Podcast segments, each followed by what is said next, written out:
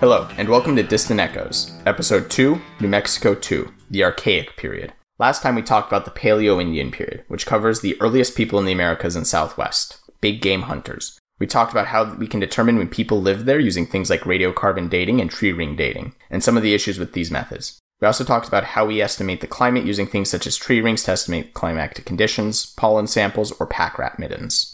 Today we'll be covering the next two major periods of the prehistoric era of New Mexico, the Archaic and part of the early farming periods. The Archaic, lasting from 5500 BC to 1 CE, covers the remainder of the pre agricultural period. While my notes say the shape and style of points is far less important now compared to how it was for identifying previous periods, I'm still going to end up talking about them quite a bit during this episode. As the people are still nomadic, it is still very hard to find remains of, of their life. One handed manos, stones to grind corn and other plants, and metates, the grinding basins for these stones, begin to appear during this period.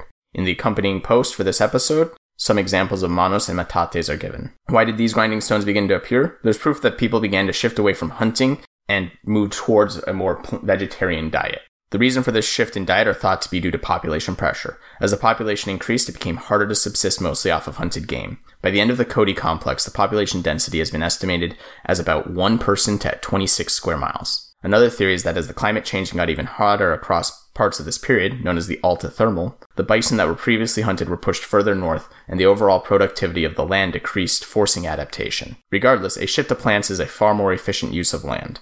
According to David Stewart, meat loses about 90% of the calories input to it. Thus, by switching diet to a more vegetarian style, significantly more calories can be gained from the same amount of land. This does not mean that people can just settle down, nor does it mean that they can just go fully vegetarian. On the former point, plants rarely grow in large groups in the southwest. People still had to be highly mobile, traveling from grouping to grouping of these plants. Meat was also still quite important. There are certain amino acids that humans need to survive that can only be found in meat or modern supplements meaning the archaic period hunter gatherers still needed to do some of the hunting part of hunter gatherer. Starting in about 5000 BCE, major climate change occurred in a period known as the altithermal. It got much hotter and drier. For instance, in the Four Corners region, it was warmer and drier than it is today. There's evidence that some of the game previously present began to move, began moving north. By 4000 BCE, it is believed that every year was harsh. By now, the bison hunted by previous peoples were believed to spend their winters grazing in Colorado and then migrated to spend the summers in Alberta. By 3000 BCE, five distinct cultures appeared.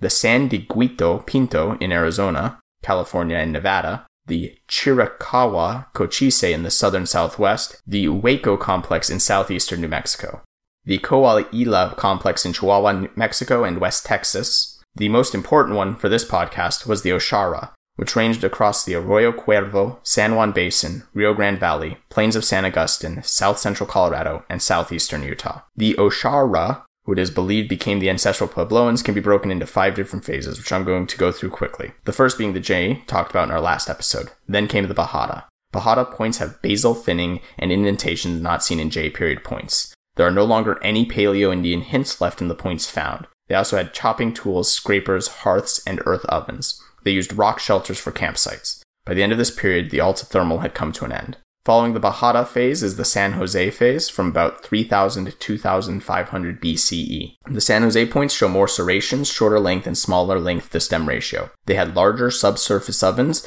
and manos begin to appear. Their tool sets were much more localized for their environment. By the end of this period, almost every choice rock shelter or campsite was in use. Their points can be found over half the continent. There is also a shift away from wandering as much, at about the end of this period, a more or less modern climate was achieved. Next, we have the Armijo phase, from 2500 to 1500 BC. After about 2000 BC, the Armijo rock shelter use began to drop off. It is around this time that maize and squash is currently thought to have appeared in the southwest, after having been brought from Mexico. However, it was not adopted immediately. Their points had short widths and expanding stems with concave or straight bases. From 2000 to 500 BC, the climate began to get wetter. By the end of this period, the population density could be as high as one person per square mile. After the Armijo phase is the En Medio phase, lasting from 1500 BC to 1 CE.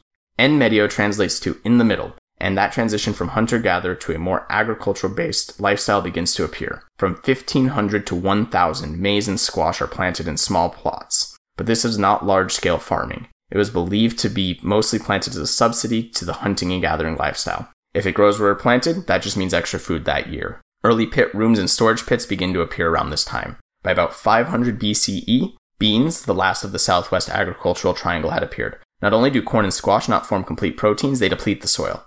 Legumes like beans can form a complete protein and help with nitrogen fixing in the soil.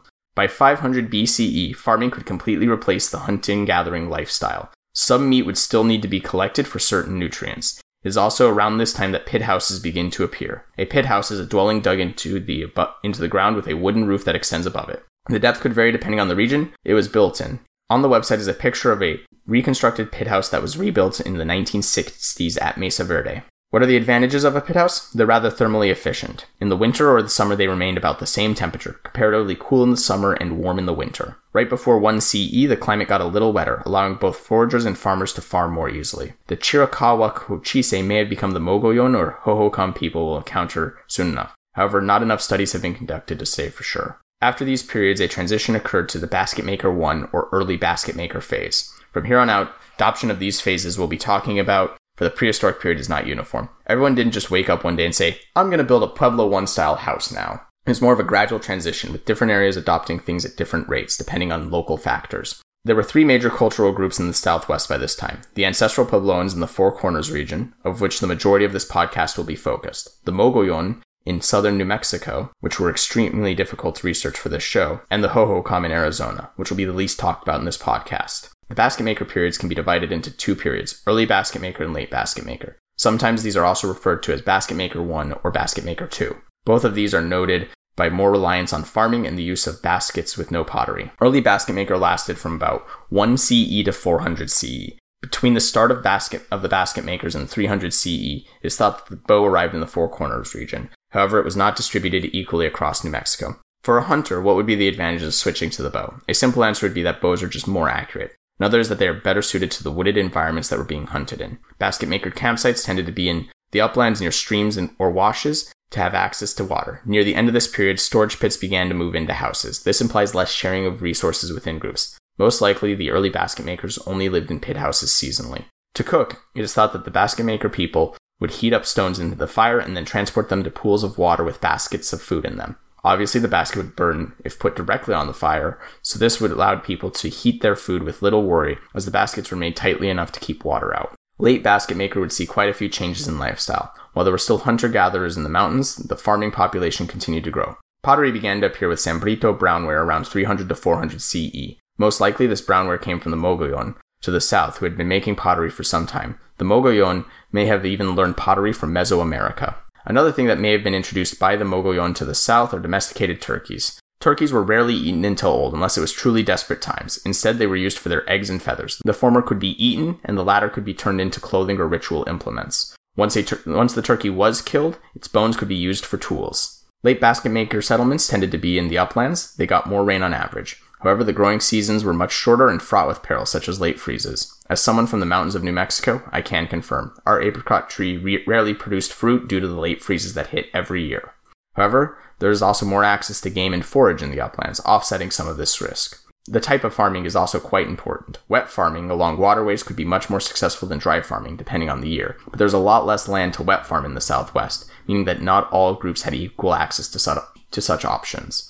Corn cobs began to grow in size and pit houses became more standardized. Dried corn could be stored for the colder months, and once stripped, the cob could be used to fuel a fire. Wild plants and game now subsidized the diet rather than being the primary source of food. There were more smaller villages during this time as well. By the 800s, there was less opportunity to return to the foraging and hunting strategy. Populations were becoming much more sedentary. However, there were still hunter gatherers present. These changes in diet were not the only ones occurring. Socially, new changes were appearing. In the 600s and 700s, religious and social structures were changing. Community houses, early kivas, begin to appear, a circular building with a bench along one wall. Burials also begin to move closer to habitations, into middens or abandoned rooms or houses. Some of these grave goods, such as shells, could come from as far as 750 miles away in Texas or California. This is not to say life was easy. Grinding corn using sandstone manos and metates introduced tiny fragments of the rock that can wear down teeth. As there is extensive competition for game, the basket maker burials often show signs of osteoporosis due to a lack of amino acids from meat. Around 700 to 900 CE, another change would take place the movement from below ground settlements to above ground ones. This period is known as Pueblo I. These above surface homes were often built next to pit houses, which could be used for storage. Villages also start to get larger. This could be due to the need for defense against those who did not have as, as successful years farming. Despite the above ground villages being built, they were not inhabited for very long, often abandoned after 30 to 40 years. Many reasons are speculated for this abandonment. In the late 700s, trade appears to have expanded, possibly due to more uncertainty in farming. The villages that had more successful years trading to those that had had less successful years, so that these villages would help when the situation reversed. It is also possible that this expansion of trade was to secure and reinforce alliances. This coincides with a period that was hot and dry, making rainfall harder to predict. Barring a few exceptions, those being Pueblo Bonito, Penasco Blanco, and Una Vida, farming outside of the uplands wasn't really viable. For those of you who have a little bit of an idea of what's coming next in the prehistoric era, some of those names, especially the first, should be rather familiar. Pueblo 1 is also one of the few periods that has heavy overlap with the one following it, Pueblo 2. However, you have to wait two episodes to hear about that. In the next episode, I want to move south and talk a bit about the Mogollon, now that they are beginning to play a larger part in our narrative. If you enjoyed the show, please share it with your friends. Leave a review on your podcast app of choice if it lets you. Since I'm a Luddite and don't use social media, word of mouth and reviews are the only way the show spreads. We have a website located at engineeringfire.org. That's spelled E N G I N E E R I N G F I R E dot org, where I have a link in the header for podcast resources, including pictures, companion posts, my bibliography, and the transcripts of each show. We have an email you can submit comments and questions to at michael at engineeringfire.org. The intro music is Desperados by Frank Schroeter and sourced from filmmusic.io. The outro music is Neo Western from Kevin McLeod of Incompetech. Links to all things mentioned are present in the show notes and at the website. And thank you all so much for listening, and I will see you in the next episode.